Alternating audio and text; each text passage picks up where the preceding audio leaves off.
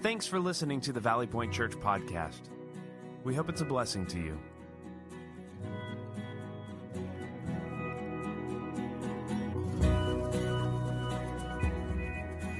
Good morning, Valley Point Church. It is great to see you, and I want to thank you for being here today.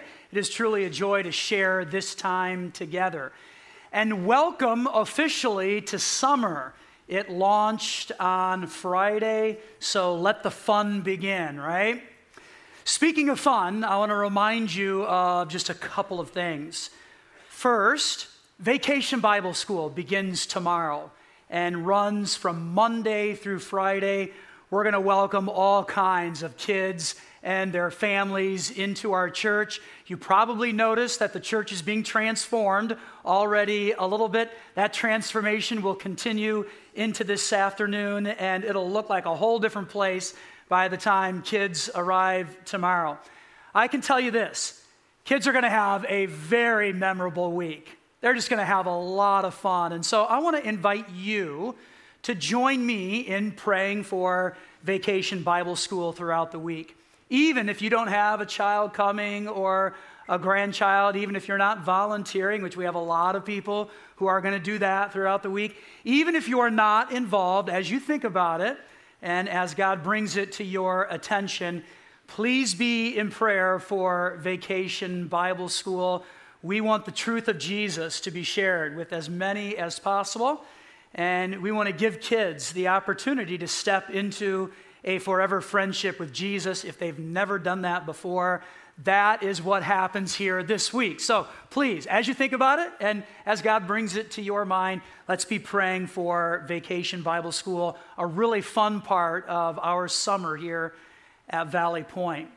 And then next Sunday, we're going to be continuing with our theme of reclaiming sacred words. But in each gathering, we're going to do this we're going to be serving communion. And that's always a very special time for us as a church where we get the chance to pause and reflect and Eucharisteo, give thanks to God for the incredible sacrifice of Jesus on our behalf. That's going to take place next Sunday. And then after each gathering, out on the patio area, we're going to be serving pretzels and water ice. So lunch is taken care of next Sunday, right? I hope that you can be here. I think it's going to be a really good day for us. So be in prayer for VBS and then join me next Sunday as we serve communion, continue teaching about sacred words, and celebrate with some pretzels and water ice. Okay? Does that sound all right? Wonderful. I want to invite you now, before we dive into our content, just to take a few moments. Let's quiet our hearts and our minds. Let's pray, ask God to bless us today, teach us something, as well as a prayer time for Vacation Bible School.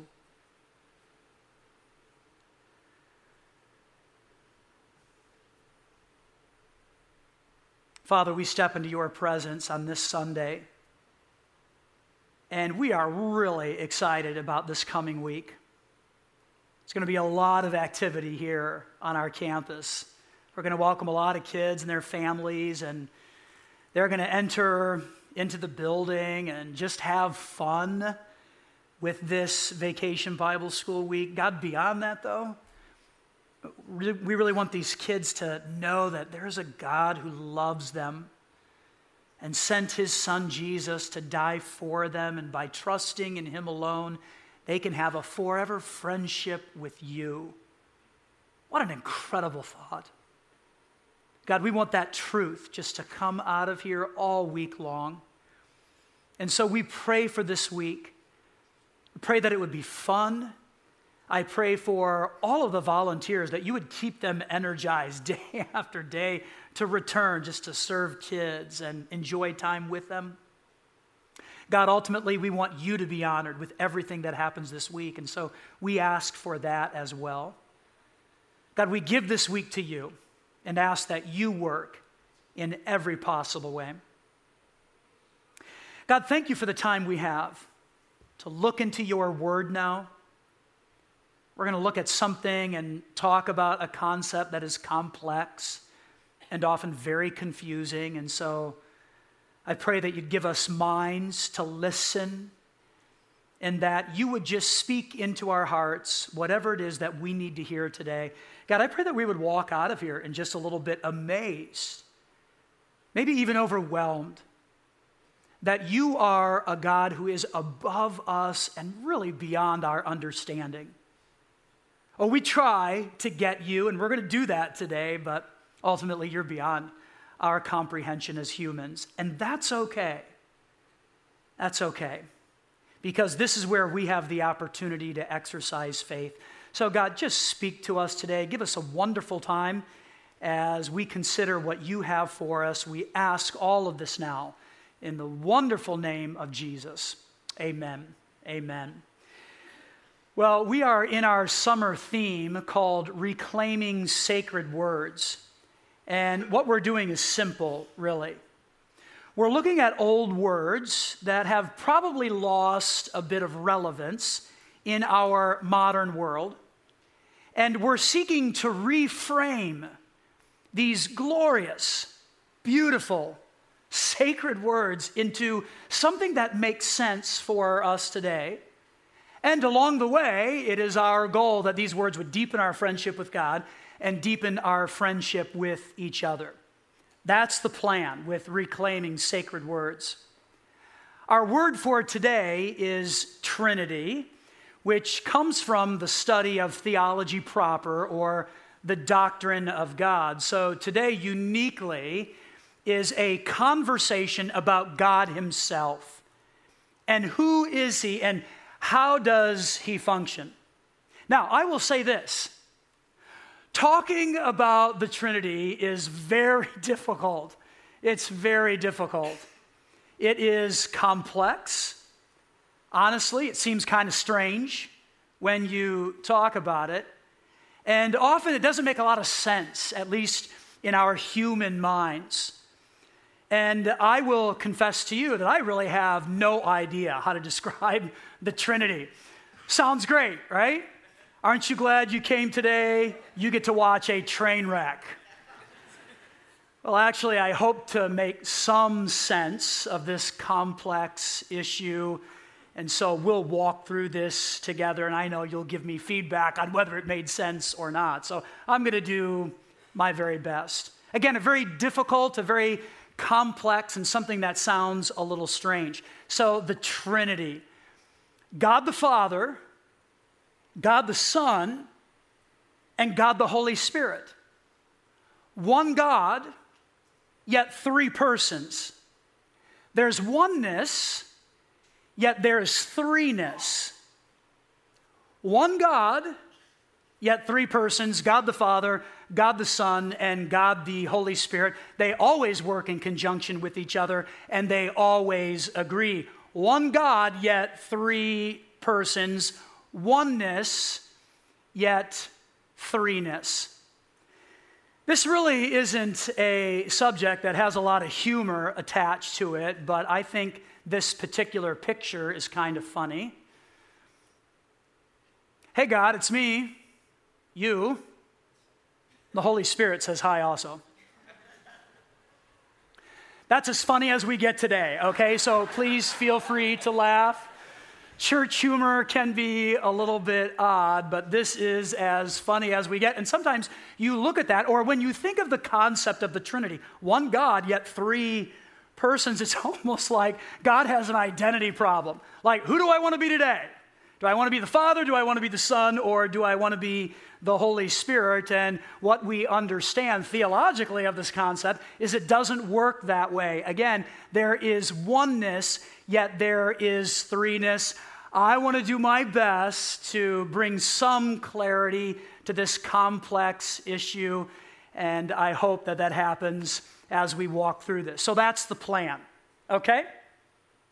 J.I. Packer considered by many to be one of the most important theologians of the late 20th century, asks an imperative question. And here's the question Why pursue knowing God? Why bother with knowing God? He is above us, He is beyond us. We don't always know how to describe him and what does God actually do all day long. Why bother getting to know God? And I think this is a great thought to consider because we're talking about the Trinity. So, this is a conversation about God. So, why bother getting to know God? And perhaps this is a question that you have asked at different times in your life as well. Right? I'm busy. I have a life. I have bills to pay. Perhaps you have a family. You may have a career and you're just trying to manage all of this stuff. Why bother getting to know God? Because it often seems like a very daunting task. Like, how do you ever actually get there?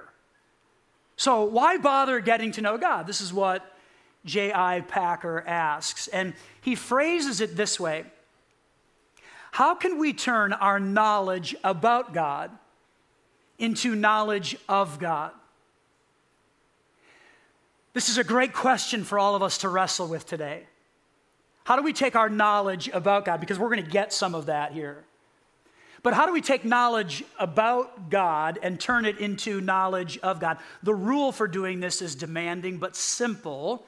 It is that we turn to each truth that we learn about God into matter for meditation before God, leading to prayer and praise to God. So basically, we do all of this. We think about God, we study God, even though He is above us and beyond us, because here's what happens along the way our hearts begin to turn toward Him, which, as J.I. Packer posits, leads to meditation and then prayer and then ultimately worship.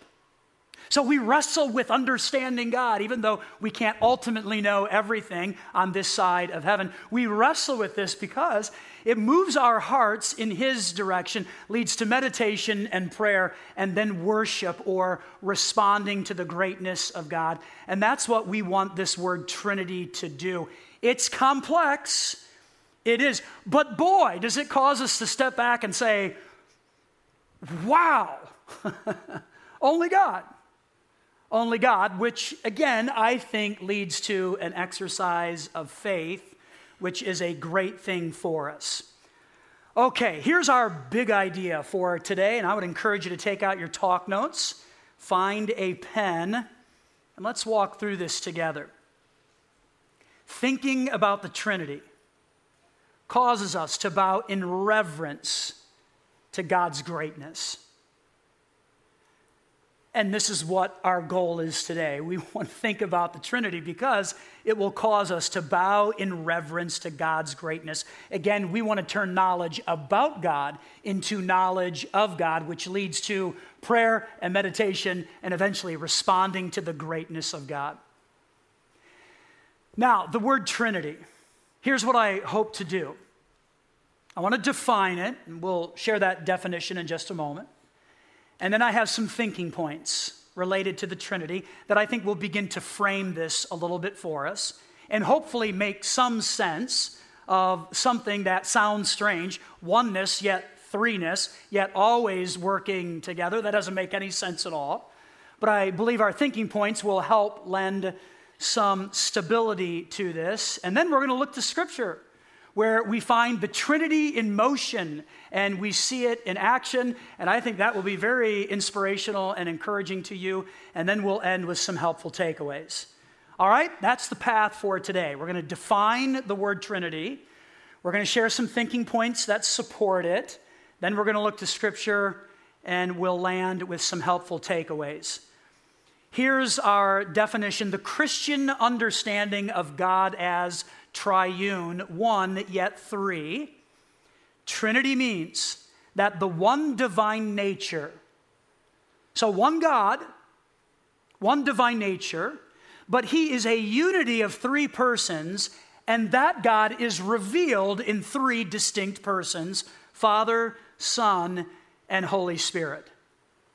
That's the working definition of the Trinity. One God, yet we see him displayed in three persons the Father, the Son, and the Holy Spirit. So, oneness, one God, that's a true statement, but three persons, that's also a true statement.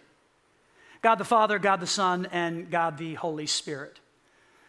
Okay, let's get into some thinking points here. Number one, Trinity is not a word used in Scripture. And as we study this, it's really important for us to know you will not find the word Trinity in the Bible. And some critics of this particular doctrine will point to that and say, you know, that word is not found in the Bible, so I'm not so sure it's actually real. You know, there's Jesus because he came and lived, but I don't know about the Holy Spirit. He's kind of weird, and the Father. I'm just not so sure. This is not a word found in the Bible, so it may not actually be true. Well, here's what's kind of interesting about that there are many biblical concepts that people have believed over the years that do not have a word in the Bible that describes it. But yet, the concept, as revealed to us in the sacred text, is real and truthful. Here are some examples.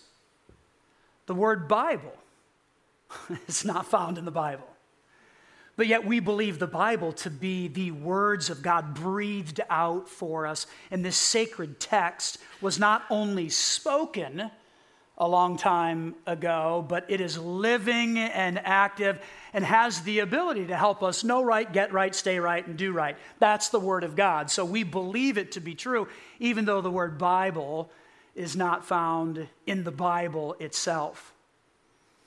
Likewise, the word omniscience, which means all knowing, and omnipotent, which means all powerful, and omnipresent, which means everywhere present. These are characteristics that we attach to God. God is omniscient. He is all knowing. God is omnipotent. He is all powerful. God is omnipresent. He is everywhere present. We believe this to be true because when you walk through the corpus of Scripture, you see it over and over and over again. Oh, there it is. God is all knowing, yes. God is all powerful. Nobody's bigger or stronger or better than God. You don't see that anywhere. And God is everywhere present. His eyes are upon us all of the time.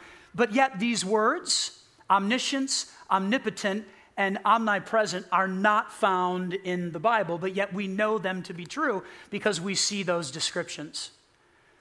Think about this the word atheism or atheist, referring to someone who does not believe in God, is not a word found in the Bible, but yet the Bible talks quite a bit about people who do not believe in God. So we don't have to see a specific word in the Bible for the concept it describes to be accurate. And I think that's what we have with the word Trinity.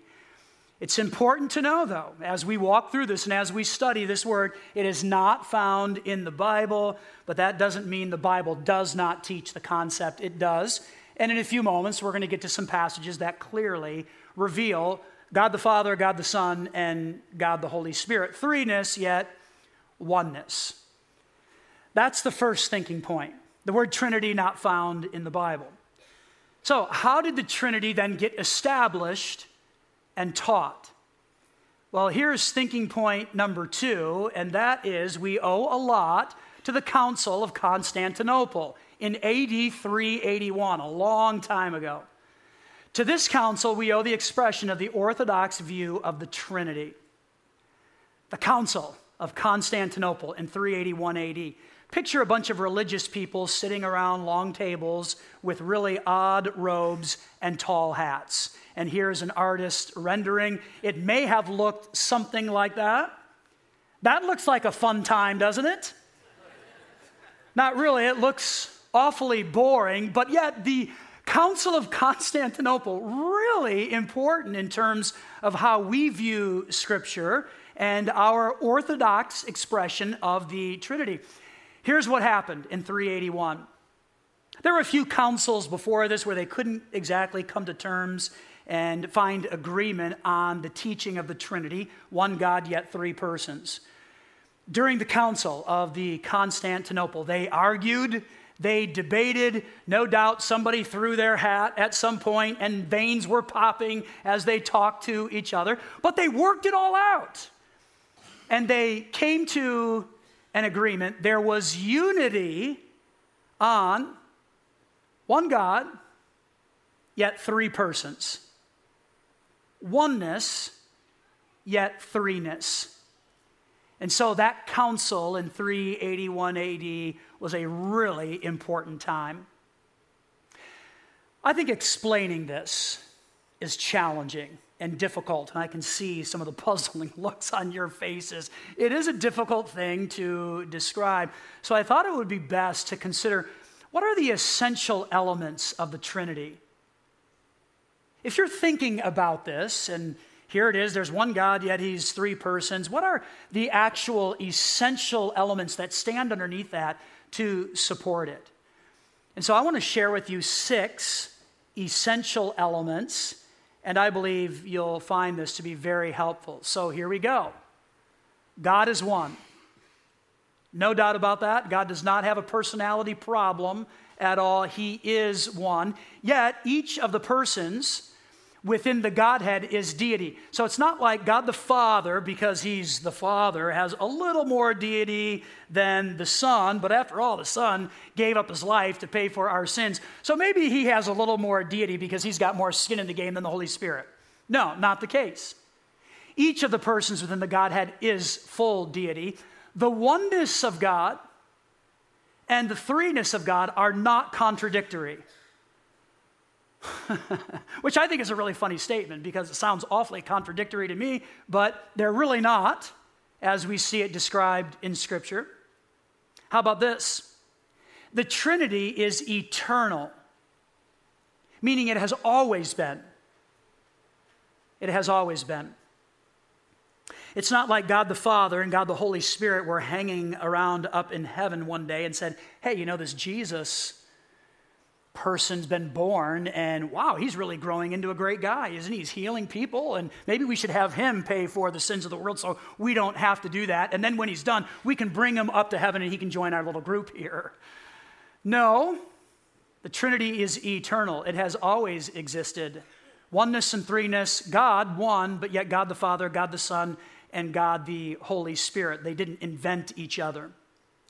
Each of the persons of God is of the same essence and is not inferior or superior to others in essence.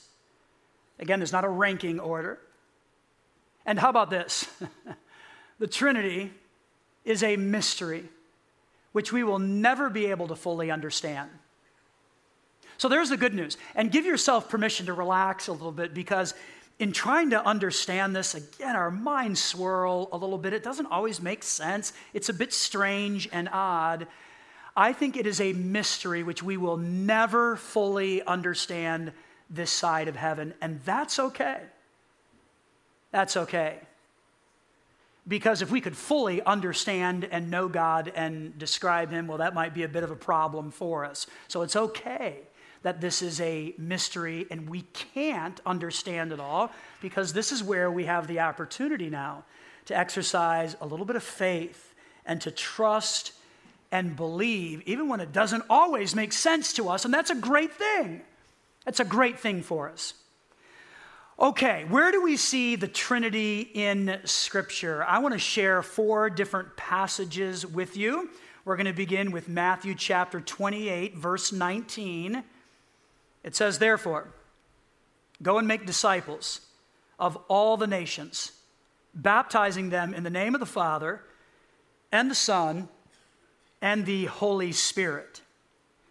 This is actually the Trinitarian baptismal formula. By the way, this is kind of fascinating because these are the words of Jesus, part of the Godhead. And he's saying, okay, my work is done. I've paid for sins. I have resurrected. And now I'm about to ascend and go back to heaven because my work is complete.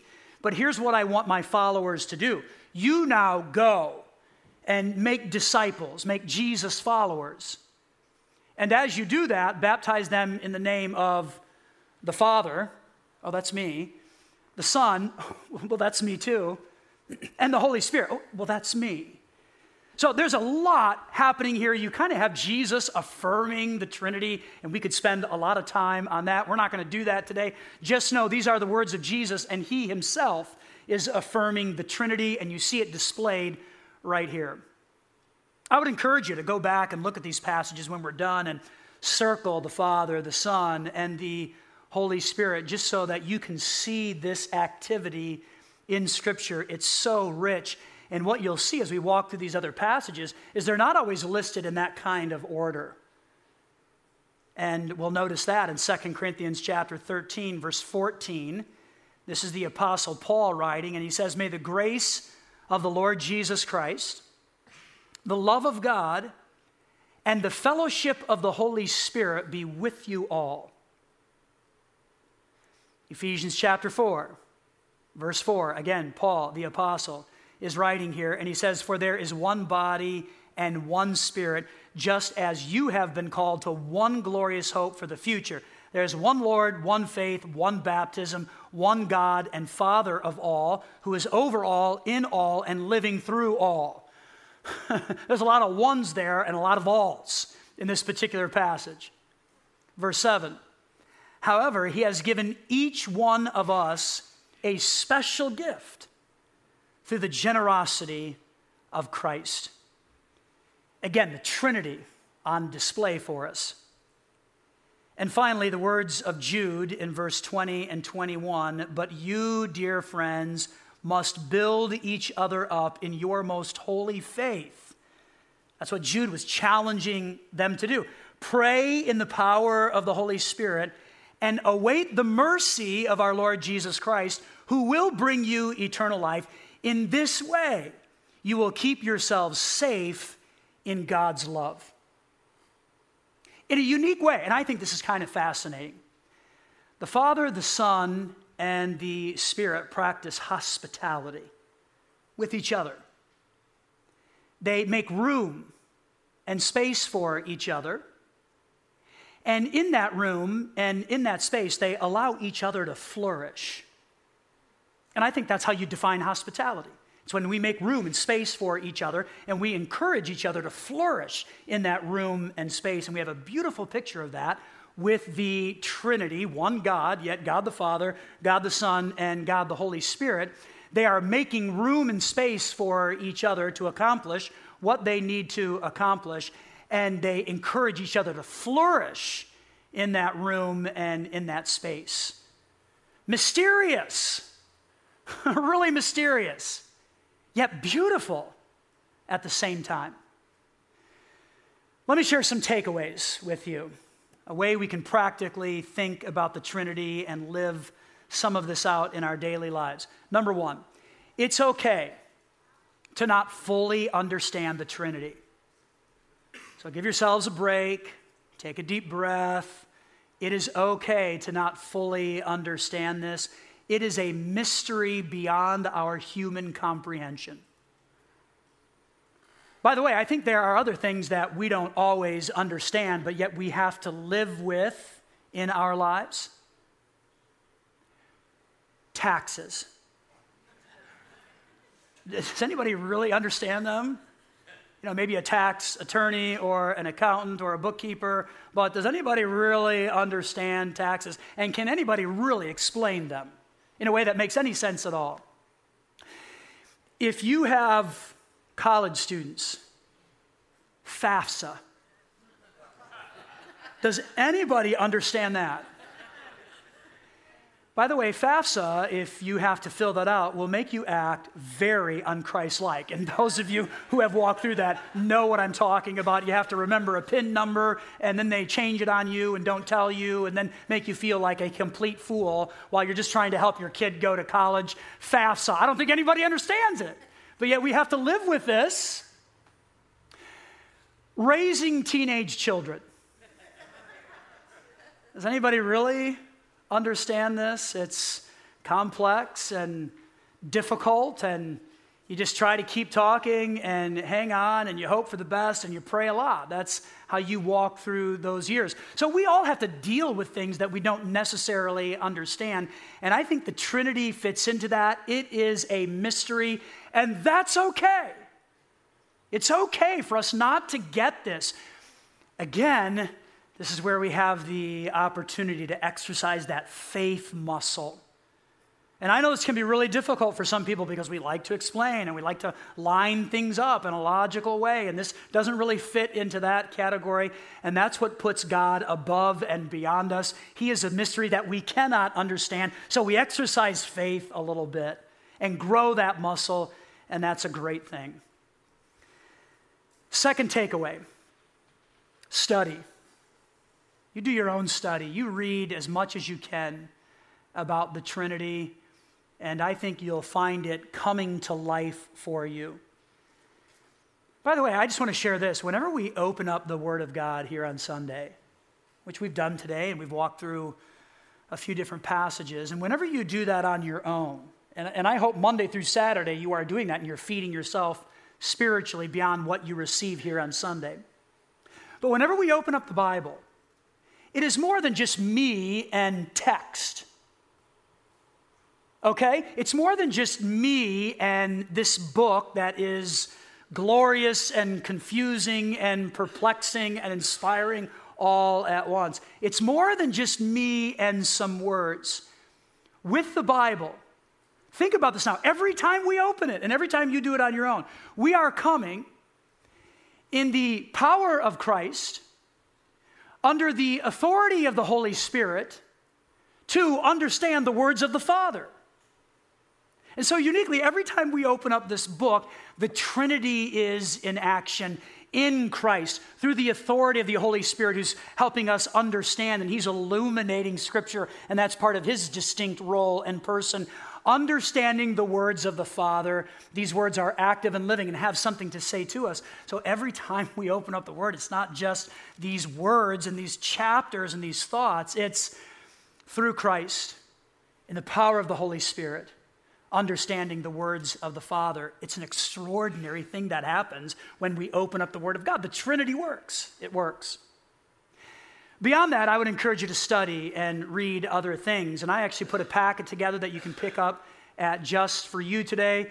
You can read all kinds of different things. There's charts there about the Council of Nicaea, which preceded the Council of Constantinople, and that's where they struggled with some things. And then in Constantinople, they were able to figure that out and come to some good conclusions. You can read about Arianism and modalism and all kinds of different things. It's all there. So if that intrigues you or interests you about the Trinity and wrestling with this, you can pick up those charts, and I think you'll enjoy that. Studying this is a great exercise. And let's remember, we don't want to just know about God, we want to turn that into knowledge of God, which leads to prayer and meditation and responding to the greatness of God. One more takeaway allow this ancient word to turn your heart to the greatness of God. I think it has to do that. Because again, it's perplexing and it's deep. So we have to allow this ancient word to turn our hearts to the greatness of God. And this is where we get the opportunity then to praise Him and worship Him. Back to the big idea thinking about the Trinity causes us to bow in reverence to God's greatness. I think that's what it does, which is beautiful. In just a moment, we're going to sing a song that actually declares the words of the Trinity and how I believe in God the Father and God the Son and God the Holy Spirit. These are creedal words that the church has proclaimed through the years. And, and we're going to do that today. And I would encourage you to sing this or listen to these words, but claim them as your own and allow them to drive you to responding to the greatness of God. Father, we're thankful for today and for the opportunity to talk about something that's really hard to understand and certainly difficult to describe. God, I pray that you'd take the flow of our conversation today and that it would make sense for people. And for those who have never understood anything about the Trinity before or never even heard of it, I pray that this would cause them to just be in awe of you. This great God, one yet three. Wow. And maybe we've heard about it before, but it's been a long time, God, since we've considered the Trinity and how to describe God this way. God, may we be moved that every time we open up the Word of God, we come in Christ through the power of the Holy Spirit to hear the words of the Father. He's at work. He's at work. So, bless us now as we sing some ancient creedal words. And as we declare that we believe in God the Father, God the Son, and God the Holy Spirit, He is three in one. Help us to be in awe of you and to not just gather knowledge about you, but to have this drive us to prayer and meditation and just praising you for who you are. We ask this now. In Jesus' name, amen. Thanks for listening. If you call Valley Point Church home or would like to make a donation, please go to valleypointchurch.com slash online giving. If you're in need of prayer, we would love to serve you in that way. Send us a message at prayer at valleypointchurch.com. Be blessed.